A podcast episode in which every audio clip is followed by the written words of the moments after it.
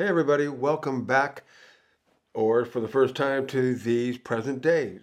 Let's open in prayer. Heavenly Father, we thank you for we that are alive and remain until the coming of the Son of God in the sky, which I believe this is it. This is the generation. We were born for such a time as this. I thank you for, for filling in the blanks and filling in the gaps that we have lack of preparation, lack of understanding, lack of equipping. I thank you, Heavenly Father, for designing these podcasts for just exactly that purpose. In the name of Jesus, I pray. Amen. Okay. I titled this week, and I'm going to do a two-parter. And it's hard to break it in half, and but I'm going to, you know, try to find a way to make it both work. But I, I have so much content, and uh, I titled this "Crisis Control." Crisis control. You see, our country is going through a major supernatural crisis right now. Now, you're not going to see that in the news. They're not going to say anything about supernatural this, supernatural that. But we know from the Bible, and we know from the way that people are behaving, that it is above and beyond and outside the parameter of the natural. You see, we've been invaded by evil forces that are seizing control of susceptible, ignorant people in positions of influence. I can't put it any simpler. I mean, that's just the way it is. Um, anything that doesn't make natural sense or natural logic and reasonable understanding um, is supernatural. And so there's a lot of things that you can see. For instance, say you're watching TV and your favorite newscaster on whichever favorite channel you like, all of a sudden you're looking at him and all of a sudden his human face turns to the right or left to talk to his co-host and you see some evil, hideous looking thing looking at you still while this person's head turns. You can't find any logical. Maybe you say was a, a, glitch in the electronics. You know, maybe somebody's messing with the CGI on the other end. All kinds of different things like this. And if there was nobody tampering and messing with it, how do you explain it? Or how do you explain how popular ghost hunting is? and going into haunted houses and getting instruments that measure some kind of an entity there. Because we're not alone, people. We're surrounded by so great a cloud of witnesses, the Bible says. Angels and demons are inhabiting the atmosphere. Paul the Apostle was caught up to the third heaven according to the Bible. Now, some of you out there might not be really well versed in the Bible, so I'm going to make this as simple and as clear as I possibly can we're living in the midst of a supernatural crisis. Supernatural crisis. This isn't about political parties because the administration we have right now that, that's running the whole government and the whole system and the whole economy and the whole country into a ditch. No. I mean, we've had worse and we've had better. You know, we've had everything in between. And it's not about that. It's about the timetable that is matching up with what Jesus says as it was in the days of Noah, so shall it be when the Son of Man returns. Well, how bad did it get in Noah's day? Um, bad enough for God, who is a loving Father, to destroy every man, woman, and child that wasn't on that boat called the ark. Yeah, and the animals and plant life, he buried them all the fountains of the deep gush water up into the up into the lower atmosphere, it says. And the rains poured constantly for days and days and days, never stopping, until the earth was flooded. And that explains some things, you know, geographically with discoveries been made. I mean, even the ark has been found on Mount Ararat by um, satellite imaging. And uh, we know that the Bible can be validated and verified many different ways. But we who are believers, we we trust, you know, but you know, it doesn't hurt to have research and validation of things. What kind of research and validation of things do you need to understand some kid that's 18 years of age walked into an elementary school? He's 18. He's out of high school Why not go to the high school where you might have gotten bullied? That makes more sense. You see, when we have sense and nonsense and buffoonery and people doing stupid things, we can explain that. But this is supernatural. And he kills 19 children of the age group of 9 and 10 year olds, and a couple of, adult, of adults got in the way. What demonic, satanic, evil junk got into this guy? And of course, he's not around anymore to tell us where this came from or what his nights must have been like leading up to this time. And so, once again, we've been invaded by evil forces. And it's not just because of this recent shooting, it's because of how the things that are talked about in the Bible that there's going to be earthquakes. We've had earthquakes. Before he comes back, before the Lord returns, there's going to be earthquakes in various places. Well, we've had that. And there's going to be wars and rumors of wars. We have that, and we are still having that. And there's going to be pestilence and famines and droughts and all the way weather changes and stuff. We've had that. Ah, but here's the kicker it's implying in the language, in the language that is used in Matthew 24, of the intensity and the frequency of these occurrences.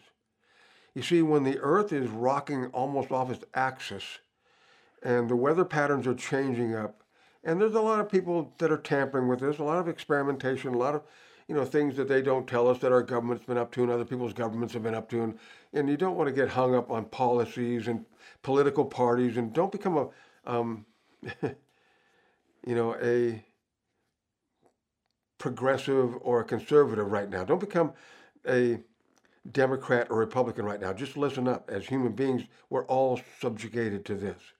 We're all subjugated to this. Even the people that, in their ignorance or willfully, setting themselves to try to conjure up some evil things that would do damage, killing, stealing, and destroying in our human community. And so we all right now are living in a time of chaos. We minimize it. We distract ourselves from it. We go to the movies, go to the beach, you know, we go to the ball game, you know, things get almost back to normal. You know, we just keep postponing the inevitable. Keep, you know, it's still coming anyway. We're not really postponing it in a literal sense. We're postponing our mind from trying to process it. But we got to get on top of it now, people. So we've been invaded, already done. It's not going to come by evil forces that are seizing control of susceptible or malignant evil people that can also include ignorant Christians and non Christians alike in positions of influence. They've been taken over. So, how do I explain this crazy statement? One time, Jesus was telling his disciples in Matthew 16, I'm going to be offered up as a sacrifice. I'm going to go into Jerusalem. I'm going to be um, treated badly by evil men, and they're going to crucify me. And on the third day, I'm going to raise again from the dead. And Peter was going to comment because Peter was the original put your foot in your mouth kind of a guy. He would speak before thinking it all the way through.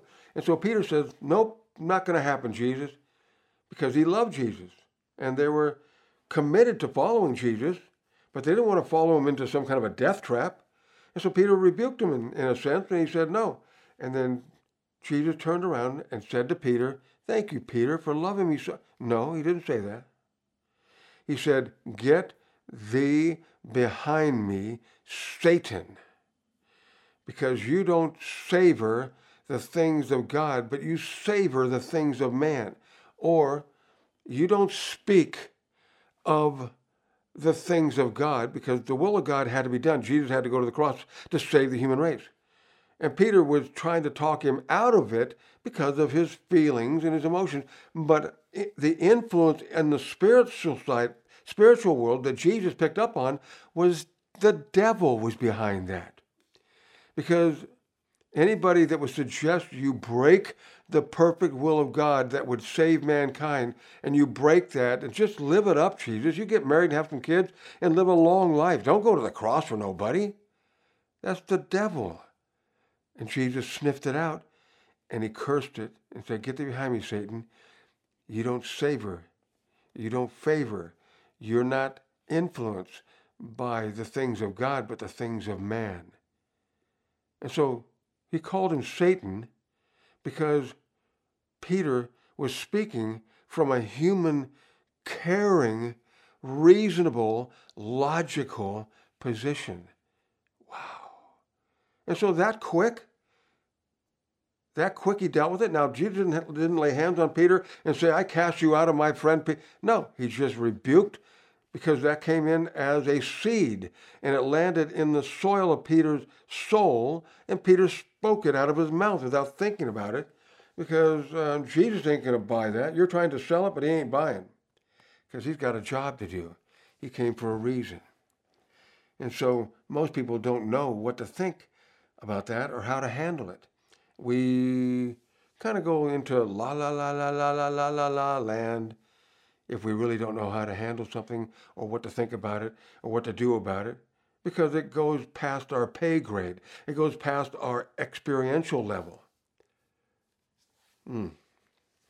You see, the very fabric of our own personal faith in God Almighty is being neutralized as we are being taken over as a society by what looks like people but are actually demonic occupied humanoids.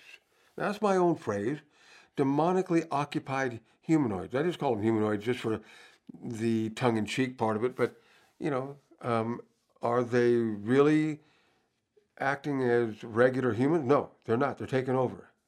They're taken over. And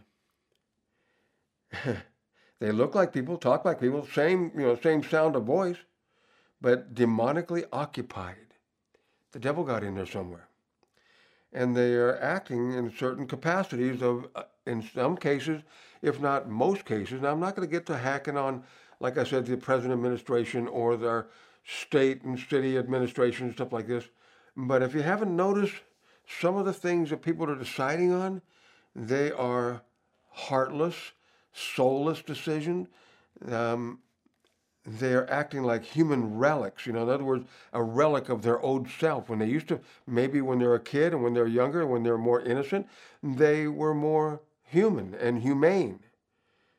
And they are now running this country on certain levels and this world on certain levels, like major corporations, you know, like Big Pharma, you know, or all the AMA medical associations and stuff like this that had a real noble cause to help people at one time, but they're running our rights and our freedoms straight into the ground, telling you you got to take this or lose your job.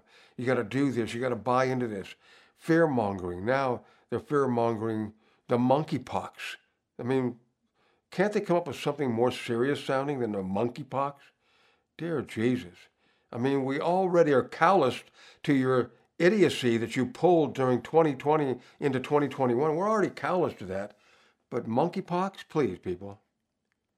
So, what's the truth of the real source behind these self serving, demonized, gender confused, push and shove minority that are killing, stealing, and destroying the world that we once knew back in the 20th century? What's behind it? Guess who? What? Can you say Satan? Of course it's Satan. Look at John's Gospel, chapter 8, verses 43, 44, and 45. We're going to read together from the Amplified Translation, John chapter 8, 43, 44, and 45. Here we go. Why do you misunderstand what I'm saying? This is Jesus talking. It is because your, spirit, your spiritual ears are deaf and you are unable to hear the truth of my word. You are of your father, the devil and it is your will to practice the desires which are characteristic of your father. He was a murderer from the beginning and does not stand in the truth because there is no truth in him. When he lies, he speaks what is natural to him, for he is a liar and the father of lies and half truths. You might as well throw deception in there as well. And so, But because I speak the truth, he says in verse 45, you don't believe me. And you continue in your unbelief. In other words, you haven't trained your ears to listen. First of all, you got to be a follower of Jesus to know the truth when you hear it. Jesus says, I am the way, the truth, and the life. No one comes to the Father except through me. Jesus says, You shall know the truth, the truth shall set you free and make you free. Freer incrementally by the day, by, by the, the, the voice and the sentences and the words that are being spoken to us. And so we need to understand this. This is a crazy notion. A lot of people don't really buy into it, but I'm really selling this one hard. We are a little bit crazy. I'm saying that with a capital K. A little bit crazy. Because to start off with, there's nothing there's nothing true about conservative Christianity. Christianity is never conservative if it's true Christianity.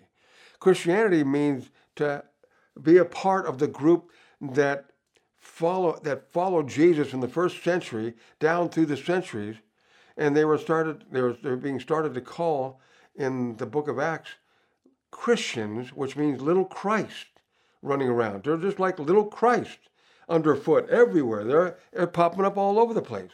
And they were mocking the church, at the same time fearful and respectful of the church that was turning the world upside down.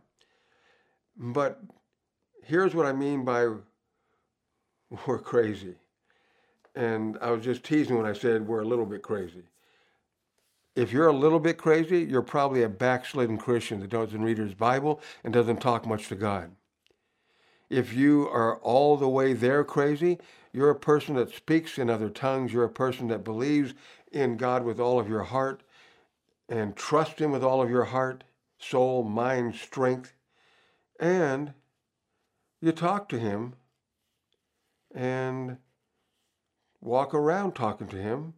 Inside of your heart, you have a conversation going on while you're walking from the parking structure into the place where you're shopping or the place where you're going to school or the place where you're working. And you're different. You see, if you are living by the standards of the Bible that tell us that we have been healed by the stripes on Jesus' back. And so you don't frequent the doctors. Like I was raised in that type of mindset. My parents didn't ever take us to doctors. And so when I went, I went to a doctor one time before my parents, you know, got a hold of this, and they asked, you know, well, who's your personal family physician? My dad said, nobody. And they looked at us, at us in shock. And then I got that over the years, you know, when I was going in for checkups and stuff like this. Well, who's your family doctor? I don't have any. When's the last time you had a checkup? Never. And it's just like things like that just just freak people, and they think that you're crazy. And if you really believe that you were healed at the cross and the resurrection, and Jesus gave you that, and you're living now in divine health, and you really don't want anything to do with a vaccination or or a push and shove government to try to make you take it and everything because you trust God and He's your physician and you're walking divine health and and God is the one who preserves your, preserves your life. You really don't like it for those reasons, which are good reasons. People are going to go cuckoo, cuckoo, while they're making a circular sign with their index finger around their ear. You know, like, oh, this is another one of those cuckoos, cuckoos. Um, welcome to the club. Do you think Jesus didn't look crazy? Well, he's talking to his father. He says, I thank you, Father, for you always hear me, but I'm saying it out loud for them here that are with me, standing with me, to know that I came from you, that I'm going back to you, and that you are commissioning me to do this right now. And they're going, huh? What did we get ourselves into? Huh? I mean, we're, we're too used to some sterilized, numb, and dumbed down Christianity that is palpable for the masses to come to find some kind of religious relief in life when the Twin Towers were bombed or in the very near future when it starts to look like the days of Noah around here where people are going crazy outside of their God given skulls. in the way that they're behaving. And we're getting some of it right now, people. We're living in chaos right now. Matthew 16, if you turn there with me.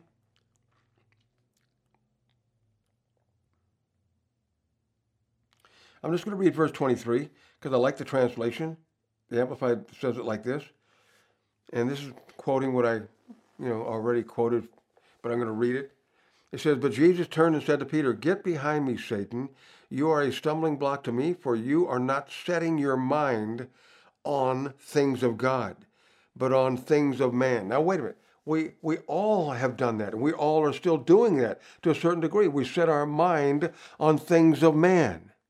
We set our mind on paying the bills. That's things of man. We set our mind on balancing our checkbook, and we see we're in the negative, and that kind of bothers us. And we're believing God and trusting God for more money to come, and we're having a little battle going on inside of our head because we set our minds momentarily on the task at hand, on the things of man, because we think we're obligated to stay out of the crazy house by keeping ourselves um, kind of in rhythm with the way that everybody else thinks. Maybe we're not buying all the way into it. Maybe we're hanging on to some of that good old Christianity. But there's a battle going on for your souls. Battle going on for the human mind and the soul and the heart and the lives of people. Hmm. In John 10:10, 10, 10, the Passion Translation says this: "A thief has only one thing in mind. He wants to steal, slaughter, and destroy. But I have come to give you everything in abundance, more than you expect, life in its fullness until you overflow. In the Amplified Translation, it says, The thief comes only in order to steal and to kill and destroy. I came that they may have life and have it in abundance to the full till it overflows. You see, what he came is to give life, and yet we don't really pay too close attention to what the devil comes. In other translations, like the Old King James would say, the thief does not come except for to kill, steal, and destroy. So if you have any inkling that he might be in the building or in your bonnet, under, under your bonnet in your head, giving you some crazy thoughts, well, he doesn't get out of bed and put his foot on the floor for anything but to kill, steal, and destroy. So that's what he's there for. And so, how long are we going to entertain those stupid thoughts of men? Mm. Stupid thoughts of fallen men. We need to know our enemy. We need to understand him. He's more than cunning and than any predator in the animal kingdom. In Genesis chapter 3, I want you to turn there with me. We're going to take it from the start. Like I said, I'm going to do this in two parts. I'm going to start to give you a master's class on Satanism and demonology, understanding the origin and the source of evil in the world can help us understand the origin and source of the influence that are that's in and upon many people in this world right now. That's why they don't make sense when they do something. And we think that that mass killing down in Texas is all the horrors that we have to face from time to time of somebody losing their they lose their sense of humanity for a moment. They get occupied by a demon for a moment. Yet we have a government that's fighting for the right for women to abort their babies all the way to the ninth month. Has anybody stopped to think about that for a moment? And how many of them have been killed? A whole lot more than 21. A whole lot more than 21. Thousands per day are being aborted. Also, decisions that are made that cost people their lives by letting people just come rushing through the border and come in and sneak in and bring their drugs and their fentanyl and getting people hooked and, and peddling their drugs and coming from other countries with nefarious purposes in their heart not being vetted at all because one minute administration wants to go this way, the other administration wants to go that way. Well, who's behind the people that are sitting in the chairs in these administrations? Guess who? Satan.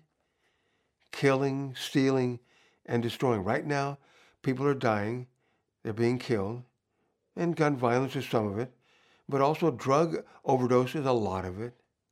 And they're stealing, killing, stealing. They're going smash and grab because they can. Because, have you noticed? In some places, the government turned a blind eye. The government had abolished, you know, like bail bonds. The government has reduced it to a misdemeanor instead of a felony. And something's going on with the government.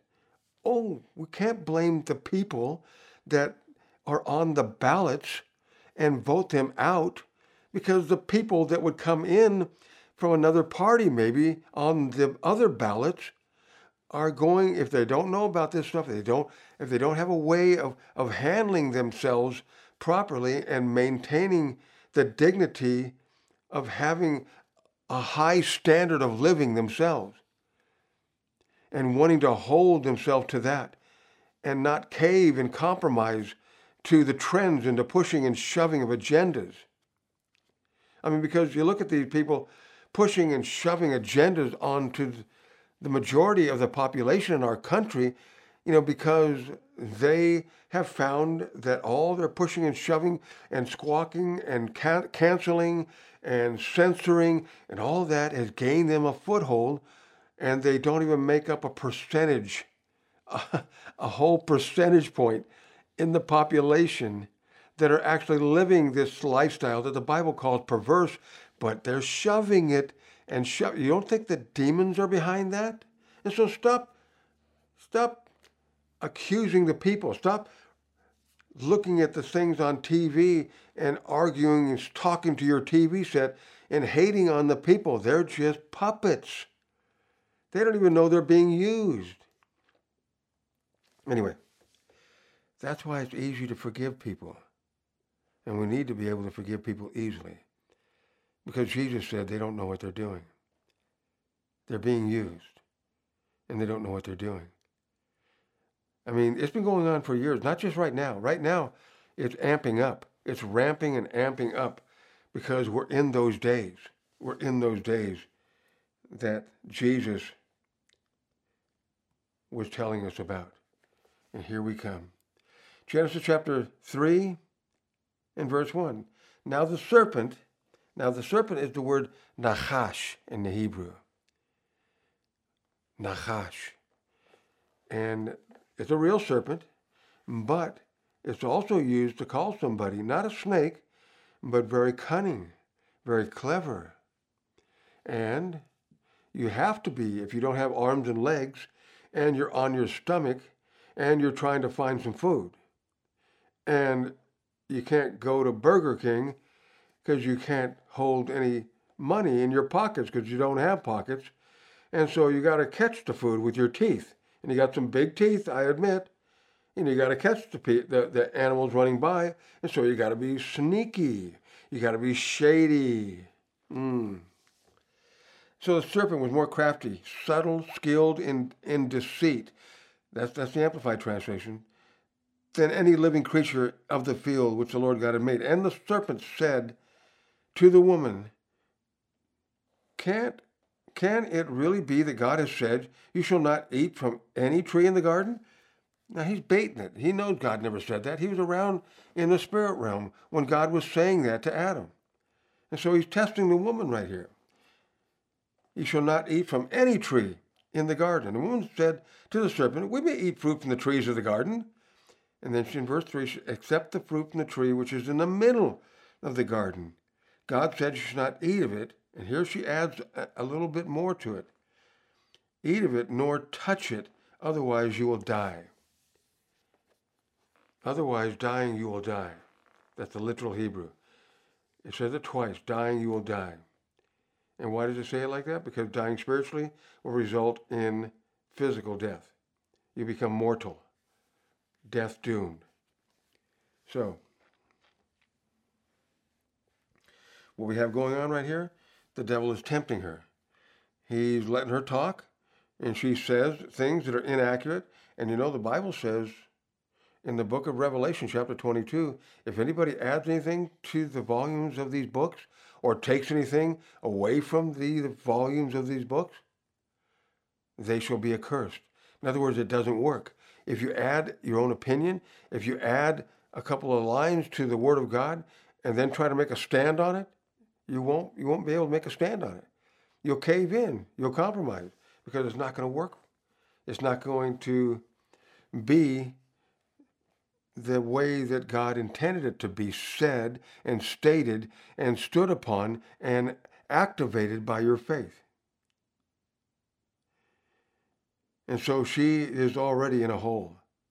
The serpent seized the moment right now, and he says in verse 4, But the serpent said to the woman, You certainly will not, you certainly will not die. That's a half truth. That's a half truth.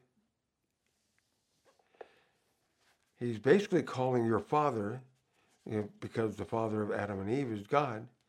He's basically calling your father a liar, but he's telling a half truth because if you touch it, you're not going to die. God never said that. If you ingest it, if you imbibe of it, if you take it in inside of you, then you'll die. Because the tree, the fruit doesn't matter. It's not some kind of poisonous fruit. The tree stands symbolically for God being in charge of your life. And so it could have been a red pole that God painted bright red, and he had to tell them, you know what color that is? And they go, nope, nobody told us. That's red. Everything else is other colors. You know, maybe some of the flowers are a little bit red, but that's 100% solid red. I don't want you going around it and, and painting over it or trying to build a structure around it where you don't have to see it anymore. I want you to leave that there because I'm giving you everything on the earth that I made and called good, and it's all yours. But this right here is to remind you that you're mine and I'm in charge of all of you. As you grow bigger in your tribes and your babies are being born, all are, are under me and I'm in charge. and it stands for God having the sovereignty to determine what's right and what's wrong. Why not? God's got the sovereign right of a creator. If you create something and you know what went into it to make it, well, then who else can write the manual or should write the manual of how to treat it than you? Because you obviously are the master of that form that you put together. You, you got materials, you know, from the earth that God made, but you put it together and you have the right to write the owner's manual and for people to look at it and and treat it a certain way that you prescribe because you know what went into it and you know what'll make it work the best or make it last the longest. And so of course you got the right for that. But see that was a big deal. Because if we cut God out of the picture, like right now in the 21st century, we're cutting God out of the picture when we say that I'm no longer a boy, I'm a girl. I'm no longer a girl, I'm a boy. Or we say, it's my choice whether this baby in this womb lives or dies. It's my choice. My body, my choice. Um, I want these pronouns. I want you to call me this. Um, who died and made you God? You see, God isn't ever going to die. You'll die a thousand deaths before God even gets close to thinking about what death must be. And yet, the people in the secular world as well as in the church world are being pushed around by evil forces that, to their detriment, is eradicating the equation of God in mankind's thinking and factoring you see, we used to factor God into everything that was going on in life. It was a standard that we could be held to. But you get rid of that and you can do your thing, baby. Now you're really free. No, you just fell into the shackles of sin that you cannot get rid of, you cannot conquer, and you cannot control. It controls you. The only one that can break that power over you is God, whom you pushed off the throne and now you're in charge. You think. Uh, what a joke that is. So, moving right along. Verse 5. After the serpent said in verse 3, You certainly will not die, for God knows, in verse 5, that on the day you eat of it, your eyes will be opened. That is, you will have greater awareness and you'll be like God, knowing the difference between good and evil. We see they already were like God. They were created in God's likeness and God's image, but they weren't aware of it. And so Christians all the time are trying to seek for things that God has already provided us by his promises, but we don't want to exercise our faith and stand on that word that he gives us in the Bible about how he is our provider, our protector, about how he is our strengthener, about how he is everything in every area of human expression that we lack nothing, the Bible says. We lack nothing. But we let ourselves get talked into feeling, quote unquote, like we lack many things. And then we start thinking and put ourselves in charge, well, then I'm going to have to get it my way. That's what I'm going to have to do. I'm going to have to get it. Verse 6. And when the woman saw that the tree was good for food, and it was delightful to look at, of course, and a tree to be desired in order to make one wise and insightful, she took some of its fruit and ate it. And she gave, and she also gave some to her husband with her, and he ate. when did he roll up? He was there all along. It never tells you when he rolled up because he was there all along. And so Adam was the one that God gave that command to. Adam is the one that had to pass it down to Eve. It might have been Adam that added a little bit of precaution to it when he said, don't touch it even. Adam was negligent right here when the serpent is speaking audibly out loud. His wife can hear him, and Adam doesn't interject or intervene. Adam instead sees with his eyes that are open to spiritual matters because he hasn't fallen yet. Adam sees his wife, her her, her aura, you call it that in the in the you know in the uh, New Age world. Her aura was snuffed out.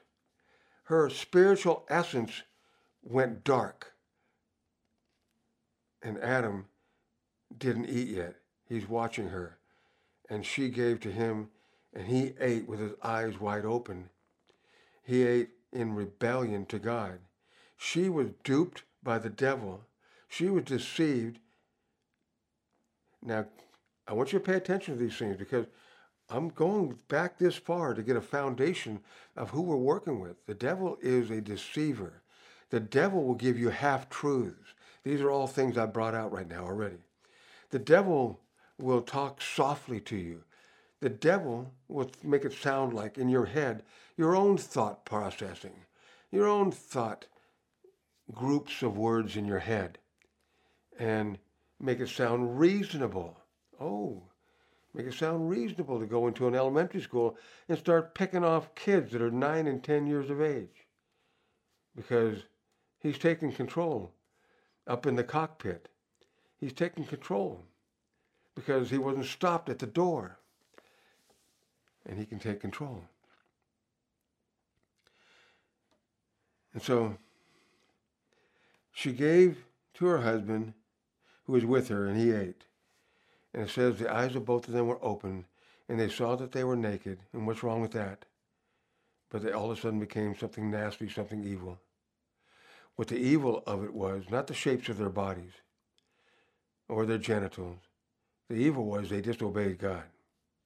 The evil was that they chose. They chose to go a different way than God. That'd be because it's so close to the genitals. Because what did they cover up first? The genitals. Hmm. And what are people right now wanting to change? The genitals. Why? Because they're now God. And so Adam and Eve, they put fig leaves over their genitals. Before, there was no mention of their genitals. We know that they had to be male and female, and they had to procreate. God told them to. But you see, the same battle back thousands of years ago is still being waged right now in society, in the, in the open streets. And the Bible says in Isaiah 58, truth has fallen in the street. Truth has been cast down, and it has. And God's looking for someone to stand in the gap, and he found no intercessor. So he brought forth his son, born of a virgin. Verse 13 Then the, in, in Genesis chapter 3, verse 13, then the Lord God said to the woman, What is this that you've done? I jumped ahead because I didn't want to go any longer on that. I just want to jump right down here where it's dealing with the serpent again. And the woman said, The serpent beguiled me and deceived me, and I ate from the forbidden tree. The serpent, the Satan, can deceive and beguile you. And the Bible even says in the book of Matthew, chapter 24, there's going to be many liars and they're going to be deceiving many. And he says, in even if possible, the elect. Well, who's the elect? That's you and me. That's the believers. That's the followers. And if possible, what makes that possible? If you are stupid. Yeah, that's a bad word. If you are stupid, like Forrest Gump says, stupid is as stupid does. If you are stupefied and stoop down to the devil, to the enemy, and you don't hold up to the light of your Heavenly Father's holy manuscript on how to live our life right, you don't hold up to the light of that what you're debating over, what's going on inside of you, but you just choose for yourself to go along with something that sounds, smells, looks wonderful. Welcome to deception. I mean, if nothing else, watching a magic show, magicians are doing wonderful magic shows nowadays. You go on YouTube and watch that stuff, and you, and you wonder if it's supernatural or not. But I mean, people are going to have an anointing to deceive. And if you're not grounded in the Word of God, guess what? You're going to be deceived. Hello. Are we following people that have already been deceived? Are we listening on the news and watching on our TVs people that we trust to tell us the truth that are deceivers because they're themselves deceived? Yeah, there's no need to even answer that question. I think it's self answering. And so she blames the serpent.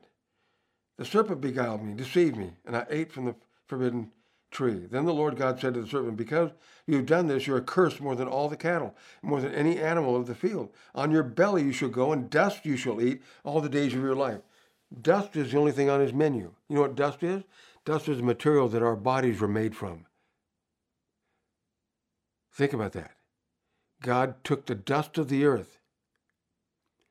He took the dust of the earth in the Garden of Eden and, fa- and formed and shaped a man's body and then spoke into his face the breath of life. And he became a living soul. And then he's now telling the devil that because of mankind's sin from their heart, that resulted in them eating of the fruit of the tree bodily. From the inside, it went to the outside. He says, the only thing that you will fast or you will feast upon would be the fallen nature of mankind now. That's the only thing on your diet. What is he talking about? You see, if our bodies are made from the dust, he's saying the only thing you're going to eat is the dust. And our bodies from Adam and Eve in the Garden of Eden, sin, are now corrupted by that sin and they're going to perpetuate that sin all the way down the family tree because you're only going to be able to reproduce after your own species and your own kind. And they are now of their father the devil because to whom you bow your knee unto to him you become the servant thereof. And so adam and eve bowed their knees to the devil over what god told them to do. They chose him and he now became their master which gave him by the way a ticket into God's presence that Adam and Eve enjoyed when they walked with him in the cool of the day, as God had set them up as the masters of this planet. Because God didn't create Adam and Eve until he made everything on the planet to serve them and to benefit them and to give them pleasure and nourishment and shade and shelter. And it was a beautiful place. It was paradise. But when it fell, everything was corrupted. And so now that Adam and Eve were hiding their flesh because they felt something go on in their body and it was possibly something that was tangible, that was different for them now. And now God is telling the serpent, that's the only thing that you are going to eat. And crawling on your belly means that God has put him in a position to where he's beneath our feet. But if he gets any higher than that, it's our fault now because God put a limit on him. And so anything else where we allow or acquiesce or don't even acknowledge him and he creeps up any higher than that, we gave him that place because he wants to control. He wants to kill, steal, and destroy. He wants authority. And there's nobody on this planet that walks with more authority than a human being because God set it up that way. Even in our fallen condition, we are, as human beings go, the masters of this planet. We have the authority. And the devil needs a body to manifest himself in if he's going to do more damage, killing, stealing, and destroying. And oh my gosh, he's got so many volunteers because there's so much ignorance in the world, in the church, that don't even, don't even pay him any attention. They think he's just some spooky creation of Stephen King or something, or M. Night Shyamalan, you know, like some spooky horror story and stuff. No, those people got their inspiration from true stories down through the ages that humans in a fallen condition have done to other people. Heinous things, horrible things. Now that all you got to do, you don't have to go very deep into your imagination. Just create some kind of a monstrosity, which we call a monster out of it, because the monster psyche has already been created by the fall of their souls. Perversity, to where they molest their own children. They offer them up on an altar to Molech, the fire god. And they do all kinds of evil things with animals and stuff like this, where God can't turn a blind eye anymore because we're getting close to the end and God's going to wrap this thing up. Verse 15 says, And I will put or allow enmity, he will allow it because God has to because they made their choice. And I will allow enmity, open hostility between you and the woman, between Satan and the woman. And you wonder why women have been oppressed so much? You wonder why male, you know, societies, male heavy societies, you know, have been so mean to women so many years and years and years and thousands of years. You know, women's suffrage was a 20th, a 20th century hurdle that women finally got over, but it still has remnants of it left over. But women's suffrage was forever. They were no, no, no, no more respected than breeding stock. And so that's up to the 20th century, not even 100 years ago. And so he says, I will allow enmity, open hostility between you and the woman, between your seed, Satan's seed, offspring or ideology, because that can be a seed too, and her seed. Well, the woman doesn't have a seed, but he's referring, God is referring to the one that's coming, the one that was born to the only woman who never knew a man and received a seed without any man involved. And that would be Mary, the mother of Jesus. Between your seed, offspring or ideology, and her seed, he shall fatally bruise your head, Satan, and you shall only bruise his heel. Okay, this is the first place in the Bible that it has anything about Satan. There's nothing about Satan anywhere in here. God didn't mention him any anything in the beginning of these books. There's places in the Bible where two more spots in the Old Testament that mention him before he became Satan. There's only one other spot that calls him Satan in the Old Testament, and that's in Job chapter 1. And in Job chapter 1, it says that Satan came up with other stars of heaven, which are, are, are, a metaphor for angels, into the presence of God and started to accuse Job. Look at your servant Job down there. If you put your hand against him, he'll curse you. In other words, he's betting on Job turning his back on God because he's only serving God because God blesses him. Hmm. You see, he's tempting. He's tempting God, trying to tempt God to raise his hand against him. He said, You raise your hand against him, he'll curse you. And he goes on and on about that. And all God gave him, God had to give him because God is a just God. And God is going to explain to Satan because he brought up an accusation that you're favoring this guy, you're protecting this guy, you're sheltering this guy, you know, and this isn't fair because he's one of the humans that has fallen in the line of Adam and Eve as well. And so he should have nothing different. And God says to Satan, Behold, he's in your hand. Did God put him there? No. Job admitted in chapter 3, verse 25, the thing he's lamenting, the thing that I greatly feared and I dreaded has come upon me. He opened up the door and he fell into the hands of the devil. Now, this shows you something about the devil. This shows you something. He is an evil genius in so many things, but he is as dense as a doornail when it comes to understanding all the dynamics of what puts us in proximity to where he can take a shot at us and what doesn't. Because he didn't even realize that Job is already in your hands, dude. And God didn't throw Job under the bus by telling him. God was just being just. See how you just twice? God was just being just or showing his justice in informing him something that has already transpired that God didn't make happen, but God saw Job set it into motion, and the devil didn't even know that he's in range with Job. He's Job is in his crosshairs already. And then he got attacked. Does God regret that? No, Job actually set this in motion, and it's going to play itself out whether God says anything or not.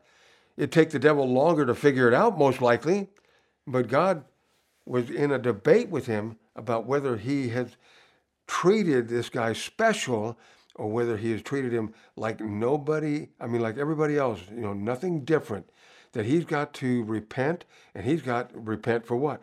For getting into fear, for getting into dread, you know, for um, uh, abandoning his faith in God taking care of his family and him because that's why he was making sacrifices over and over and over and over and over and over again for his kids. He says he says out of his own heart, lest they sin and some calamity come upon them. And so he's scared to death about his kids, you know, having um, and and evil coming against them and taking them out. And he put them, he put his kids in the crosshairs because of his fear. Let that be a lesson to some of you. So, the devil the modus operandi isn't changed. He's come to kill, steal, and destroy. You see, we want to look back at Lucifer's origin. He was called Lucifer, which means light bearer. He brings the light. And he was an, an anointed cherub that had a breastplate of a high priest that when God shined his glory on him, he refracted the lights that the earth was bathed in before Genesis chapter 1, before God set the sun, the moon, and the stars out there. God and his glory would shine off of this guy named Lucifer, an archangel, light, light bearer, because he would refract and reflect the light of God's glory upon all of creation. But it became a problem because in the process of the trafficking of creation, giving God glory for their existence, and this Lucifer character um, receiving that because he's the intermediary, and it comes back to him, and he's supposed to give it to God, and God gives him the light of his glory to shine it upon creation. In the tangle of all of that trafficking going on, it corrupted his heart. Let's go to Isaiah 14, 12 through 21, New King James. And this tells you some of the background of this guy's thinking, this demon, demonic father of all the demon hordes, Satan, or the devil himself. Verse 12, Isaiah 14, New King James. Verse 12 How are you fallen from heaven, O Lucifer, son of the morning? How you are cut down to the ground, you who weakened the nations. For you have said in your heart, I will ascend into heaven. I will exalt my throne above the stars of God. I will also sit on the mount of the congregation on the farthest sides of the north, where God's throne is. I will ascend above the heights of the clouds, talking about the glory clouds. I will be like the Most High, not better, because you can't get any better.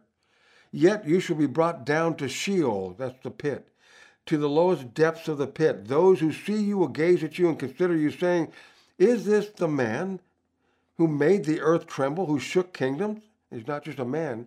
And he calls him that just because the word is not man, it's person, because he has a personality. You can call him a person, not an it.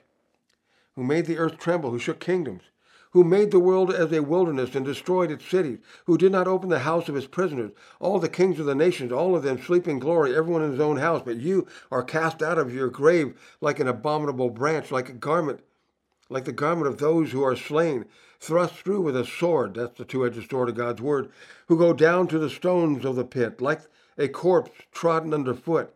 But you will not be joined with them in burial, because you have destroyed your land and slain your people. The brood of evildoers shall never be named. Prepare slaughter for his children because of the iniquity of their fathers, lest they rise up and possess the land and fill the face of the world with cities. And this, this latter half is talking about his seed, his seed after, after he came down to the earth and became Satan. He's talking about the one who came down to corrupt and to pervert the things of the, of the earth. And it's talking about the end that we're heading into right now. Go with me over to Ezekiel, please, chapter 28. Once again, New King James. Ezekiel chapter 28. You see, he was cast out of heaven down to the earth, cut off from God's presence until Adam ate of the tree, bowing his knees to the devil, who now was Adam's superior. And that's how he got his way back up in there. But we're going to read, first of all, these scriptures before I say more about that. Verse 11 Moreover, the word of the Lord came to me, saying, Son of man, take up a lamentation for the king of Tyre. That's not a, a, natural king, it was a, a spiritual king. And say to him, Thus says the Lord God, You are the seal of perfection, full of wisdom and perfect in beauty. He's not saying that of a human being, he's saying that of the way God created Lucifer. You were in Eden, the garden of God. Every precious stone was your covering. The sardius, topaz, diamond, beryl, onyx, jasper, sapphire, turquoise, and emerald with gold. The workmanship of your timbrels and pipes was prepared for you on the day you were created. Number one, Satan is a created being. Now, thing you need to understand about him, even in his fallen condition, even when he was Lucifer, he was still a created being. But he went off the rails. And if you're created, somewhere along the line, the material you were created with can be used to disassemble you, to destroy you. Because if God created you, God speaking through a person to you can stop you, can command you, can control you, can bind you can crush you beneath their feet. And so he's mentioning these stones, and it's sardius, topaz, and diamond, beryl, onyx, and jasper, sapphire, turquoise, and emerald, and a gold setting. That's nine. That represents the nine manifestations of the Holy Spirit. It represents also the outer workings of the timbrels and the pipes what he's talking about right there is that he was a one man or one person orchestra. He would take the praises of creation unto God and he would sing them into the heavens. You don't think for a split second that Satan doesn't still remember how to produce music from the inside of himself because he was built that way. Just because he changed jobs and became a destroyer instead of a servant of the Most High God doesn't mean that he doesn't have that capacity anymore. Why do you think that rock and roll took a whole generation off of the rails? And I'm not I'm not damning you know music. There's uh, God used music in my life, secular music even, to speak to me lots of times. But He's also used it subliminally as well as straight up, you know, verbally, to take people's souls straight into hell to turn people from righteous living to ungodliness. And so I would imagine he had the capacity to be the most hauntingly beautiful sounding voice you've ever heard coming out of the mouth of this created being that has a breastplate of a, of a high priest that is in between God's creation and himself and God. Verse 14 You are the anointed cherub who covers. I establish you. You were on the holy mountain of God. You walk back and forth in the midst of the fiery stone. You were perfect in your ways from the day you were created till iniquity is found. You see, God never said that about anybody being made perfect. No human being has ever been created perfect. Because Adam took a side trip, didn't he? He must have had some kind of a glitch somewhere. Adam wasn't paying attention when his wife was, was fiddling around with that apple tree or whatever it kind of was. And says, You were perfect in your ways from the day you were created till iniquity was found in you. By the abundance of your trading, you became filled with violence or conflict within, and you sinned. Therefore, I cast you as a profane thing out of the mountain of God, and I destroyed you, O covering cherub, from the midst of the fiery stones. Your heart was lifted up in pride because of your beauty. You corrupted your wisdom for the sake of your splendor. I cast you to the ground. I laid you before kings that they may gaze at you. You defiled your sanctuaries by the multitude of your iniquities, by the iniquity of your trading. In other words, you talk about that back and forth, that back and forth between the glory of God being reflected to creation and creation, you know, giving their praise to God that Lucifer would take and embezzle some because he's handling it. It's supposed to pass right through his hands up to God, and, and really not through his hands, through his pipes and his timbrels, that he'd be singing to God the praises that was coming up. But some of it he started singing to himself. Some of it he started assessing himself. You know, that he's got this going on for him. He's got that going on. That's why he said about his, his, his lifted up with pride. Your heart was lifted up with pride, verse 17 says, because of your beauty. You corrupted your wisdom for the sake of your splendor. I cast you to the ground and laid you before kings, and they gazed at you that they may gaze at you. So what, what can we say about Satan? He's proud. He's full of himself. He's proud. It's all about him. He's self-absorbed. He is the author of lying, like we saw that earlier in John 8. And so anything that's a shade off the truth is giving place to him. Any little bit of pride you get lifted up with, um, that's giving place to him.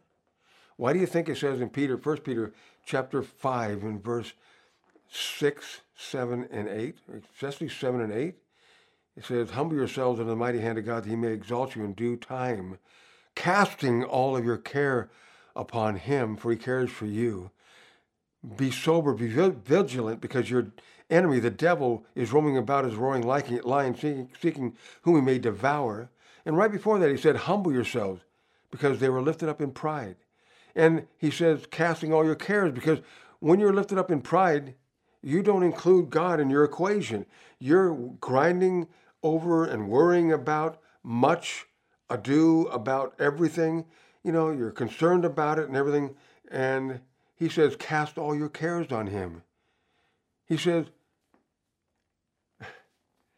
he said, God gives more grace to the humble.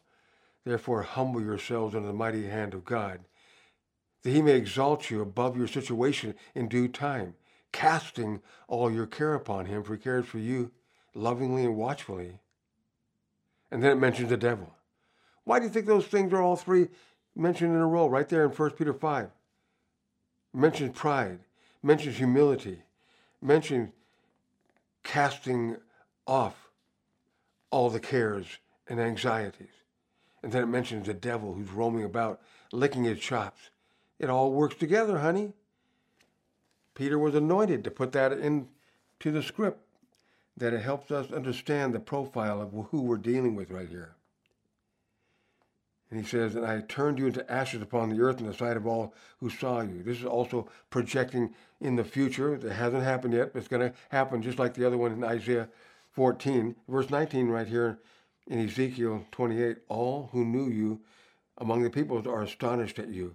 You become a horror and shall be no more forever. That's talking about the final, final, final nail in his coffin. You see, the bonus for Satan was that Adam gave up his position of responsibility over the earth that fell into his hands when Adam and Eve sinned in the garden. That gave him access to God. And he went back and forth for thousands of years. For thousands of years. For thousands of years. Because from Adam getting kicked out of the garden to Jesus coming is about 4,000 and some change years. And so he had the run of the show for 4,000, going back and forth between heaven and earth, accusing people left and right. And nobody was getting any fresh revelation about how to stop him because nobody could stop him until Jesus came back from the dead. But before that, Jesus was giving them preview of coming attractions because the way that he walked on the earth, he stopped him right there momentarily while he was there. While he was there. When he left, of course, they came back and they surrounded the people in darkness once again and shrouded over them. But at times when Jesus walked into a situation where there's demonized people, in other words, in the Bible, the story of the demoniac of Gadara, he lived among the tombs of the Gadarenes.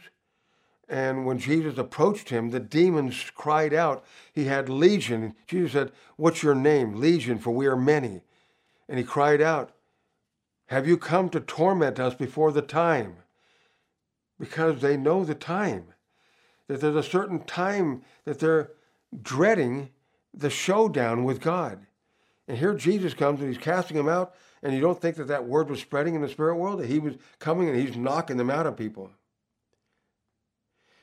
And so when he was cast out of heaven, just to give you some background on where demons came from, mostly, he took a third of the angels down with him. And so they were corrupted because they were under his authority.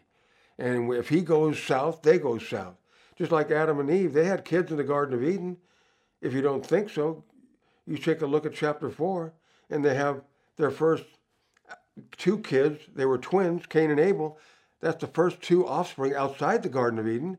And when Cain was adult and he grew up and he killed his brother Abel, he was banished to a, a land called Nod where there was people there that he was afraid might kill him. Where'd they come from? The garden. Well, how did they not get mentioned in the genealogy of Adam and Eve? Because God wasn't keeping genealogy in the Garden of Eden. God wasn't ever going to count the heads in the Garden of Eden. And in the Garden of Eden, the only two people that were in control of the environment there were the two originals. That's why, you know, OG is OG. You know, if you're an OG in certain areas of, you are the one that the buck stops where you are. The buck stops there. And so, Revelation chapter 12 verses 4 and 5. The Passion Translation, Revelation chapter 12, verses 4 and 5. The dragon's massive tail swept across the sky and dragged away a third of the stars of heaven and cast them to the earth. It's talking about in metaphor and in word pictures. He took down a third of the angels.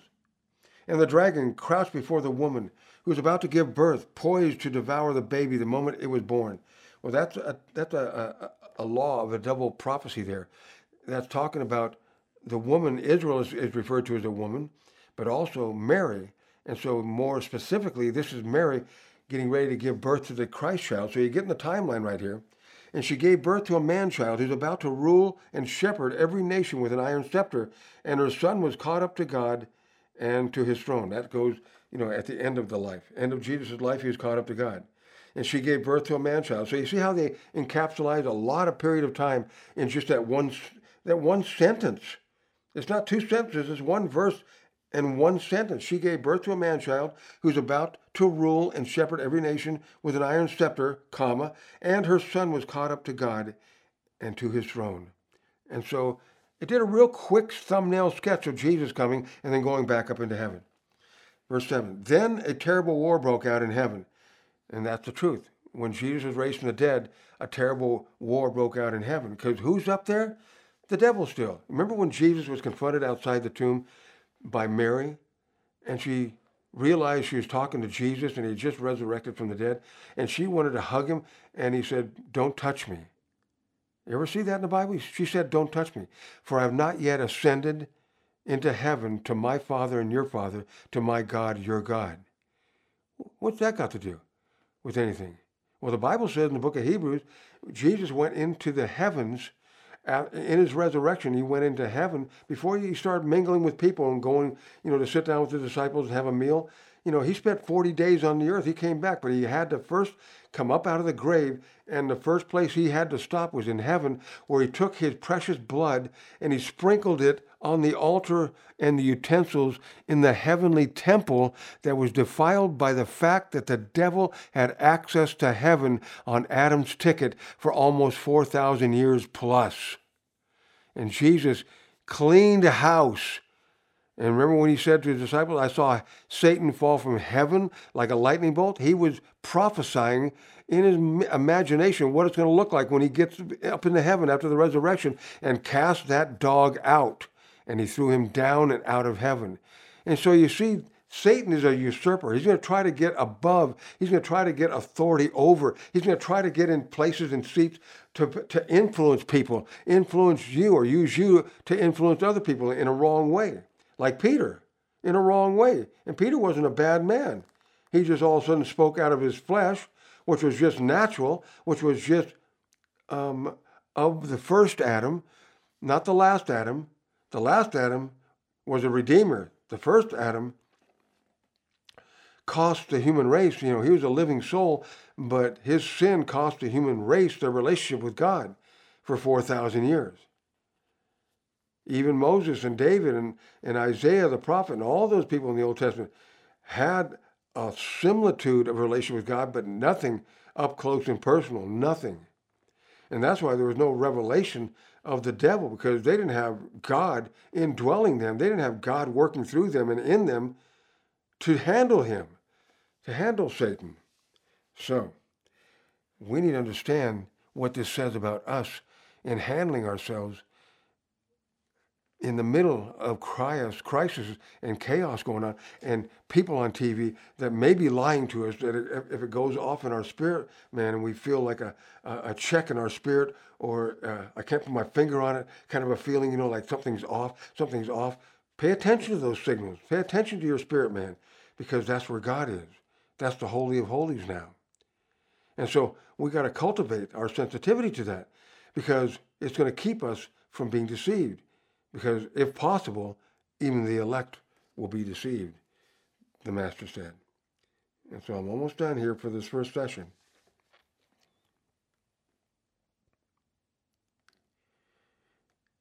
And verse 7 again says, Then a terrible war broke out in heaven. Michael and his angels fought against the great dragon. The dragon and his angels fought back, but the dragon did not have the power to win, and they could not regain their, their place in heaven. So the great the dragon, the great dragon, that's the devil, so the great dragon was thrown down once and for all. Once and for all. This is it, the final time. He was the serpent, referring to back in, in the Garden of Eden, the ancient snake called the devil and Satan, who deceives the whole earth. He was cast down to the earth and his angels along with him. When? When Jesus was raised from the dead, and he cleaned house with his blood. Verse 10 Then I heard a triumphant voice in heaven proclaiming, now salvation and power are set in place, and the kingdom reign of our God and the ruling authority of his anointed one are established. For the accuser of our brothers and sisters, who relentlessly accuse them day and night before our God, has now been defeated and cast once and cast out once and for all. Verse 12. Just jump to verse 12, please. They conquered him completely through the blood of the Lamb and the powerful word of his testimony. They triumphed because they triumphed, they triumphed because they did not love and cling to their own lives, even when faced with death. Verse 12 So rejoice, you heavens, and every heavenly being, but woe to the earth. Watch out. Here we go. Watch out now. But woe to the earth and the sea, for the devil has come down to you with great fury because he knows his time is short he's been down here wreaking havoc ever since Jesus cast him out of heaven. But at the same time, Jesus established the church in the power of the Holy Ghost. And the church has been given the authority of the name of Jesus and the position of sons and daughters of God, seated in the heavenly places right now with Him, to rule and to reign down here with our feet planted on the earth, if we just simply raise up the banner of God's standard, which is His words that He has given to us in the form of our Bibles, of how to order things according to His perfect will. Because it's not His perfect will that people die early. It's not his perfect will that babies are killed in wombs. It's not his perfect will that people that are in power take advantage of the weak. It's not his perfect will that people get away with preying upon one another and they're con- committing genocide in different places or they're practicing racial discrimination and stuff like that. That's not his perfect will. That's messed up. I mean, we could do something you know, marching with Martin Luther King style, you know, that could that could do something. Protesting by not using your money and not paying for things to get people's attention, but that doesn't obliterate anything. Bringing the kingdom into the world right now, and not something that we just do on Sunday, but we live within the parameters of God's kingdom. It starts inside of a human heart, and then it gets to the outside and how we conduct our business in, in and amongst the world, so that that gets transmitted to them in style, in, in ideology, in visuals that we provide for them, in the way that we behave differently than them. Because we got some inside dope that they don't have. We know that our battle, our fight is not against flesh and blood. As it says in Ephesians 6 10. Finally, brethren, be strong in the Lord and the power of his might put on the whole armor of God. For our battle is not against flesh and blood, but against powers, principalities, rulers of darkness, wicked spirits in heavenly places. And so he said, put on the full armor of God because even though we're on this side of the, of the crucifixion and the resurrection and the devil is eternally defeated, he's an outlaw, people. He's an outlaw. Just because we got cops patrolling the highway doesn't mean people can't speed anymore. Of course they're going to speed. Or can't cause accidents anymore. Of course they're going to do that or can't be shooting at each other in their cars, of course that's going to happen, even though that's illegal. Because somebody has got to enforce what's legal, and that would be us. We've got to enforce God's laws. And you know how God's laws are summarized in one simple, powerful, unique, transcendent word called love? By us cutting through the hatred, cutting through the darkness, bringing the light, bringing the love, arresting flat footed, dead in their tracks people from doing harm to each other and even trying to do towards us because of the supernatural presence of God that we carry with us, not in a box, not in the pages of your Bible, but across the full spectrum of your heartbeat. That we carry that. And we open our mouth and God will fill it. We only want to say what God gives us to say in that, in that situation, that moment. We've got to start practicing getting used to getting out of our own way, but mostly getting out of God's way. And I'm almost finished. I know I've gone super long this time because this is the foundation I got to set. Thank you for being more patient than ever. I hope that I made this a little bit entertaining as well as informative. You see, the demons, they knew they knew Jesus had come early when he started messing with them. When he started casting them out, when he started binding them, when he cast them into the pigs with one word go.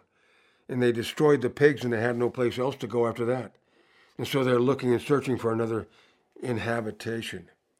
And so the devil and his demons know what time we're living in right now in 2022.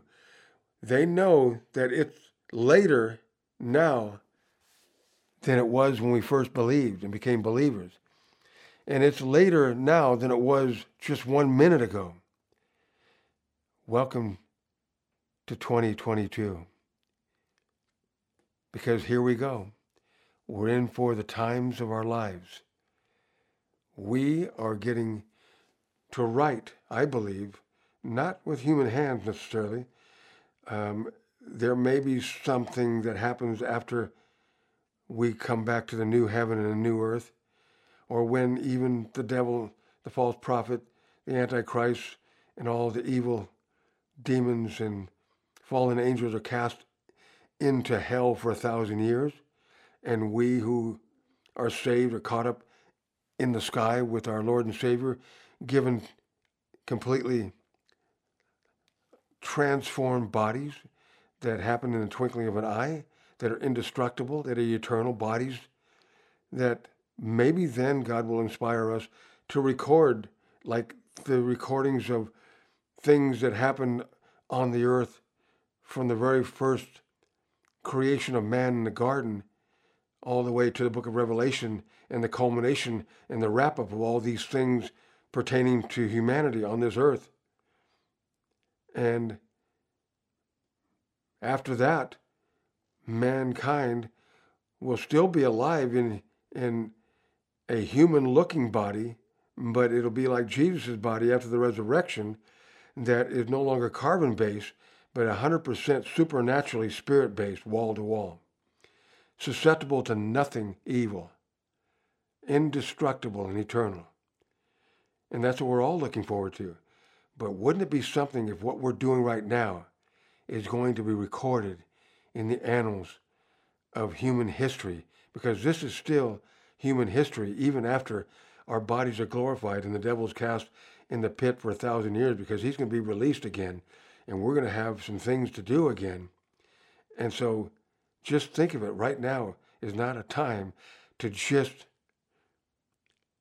be going through the motions or just hanging on barely or just trying to get from day to day. We need to seize this time. Carpe diem. We need to seize this moment. We need to own it. We need to make it ours. And I believe we've got in the inside of every one of us all that we need to do that in the name of Jesus. Thank you guys for tuning in. I'll see you next time.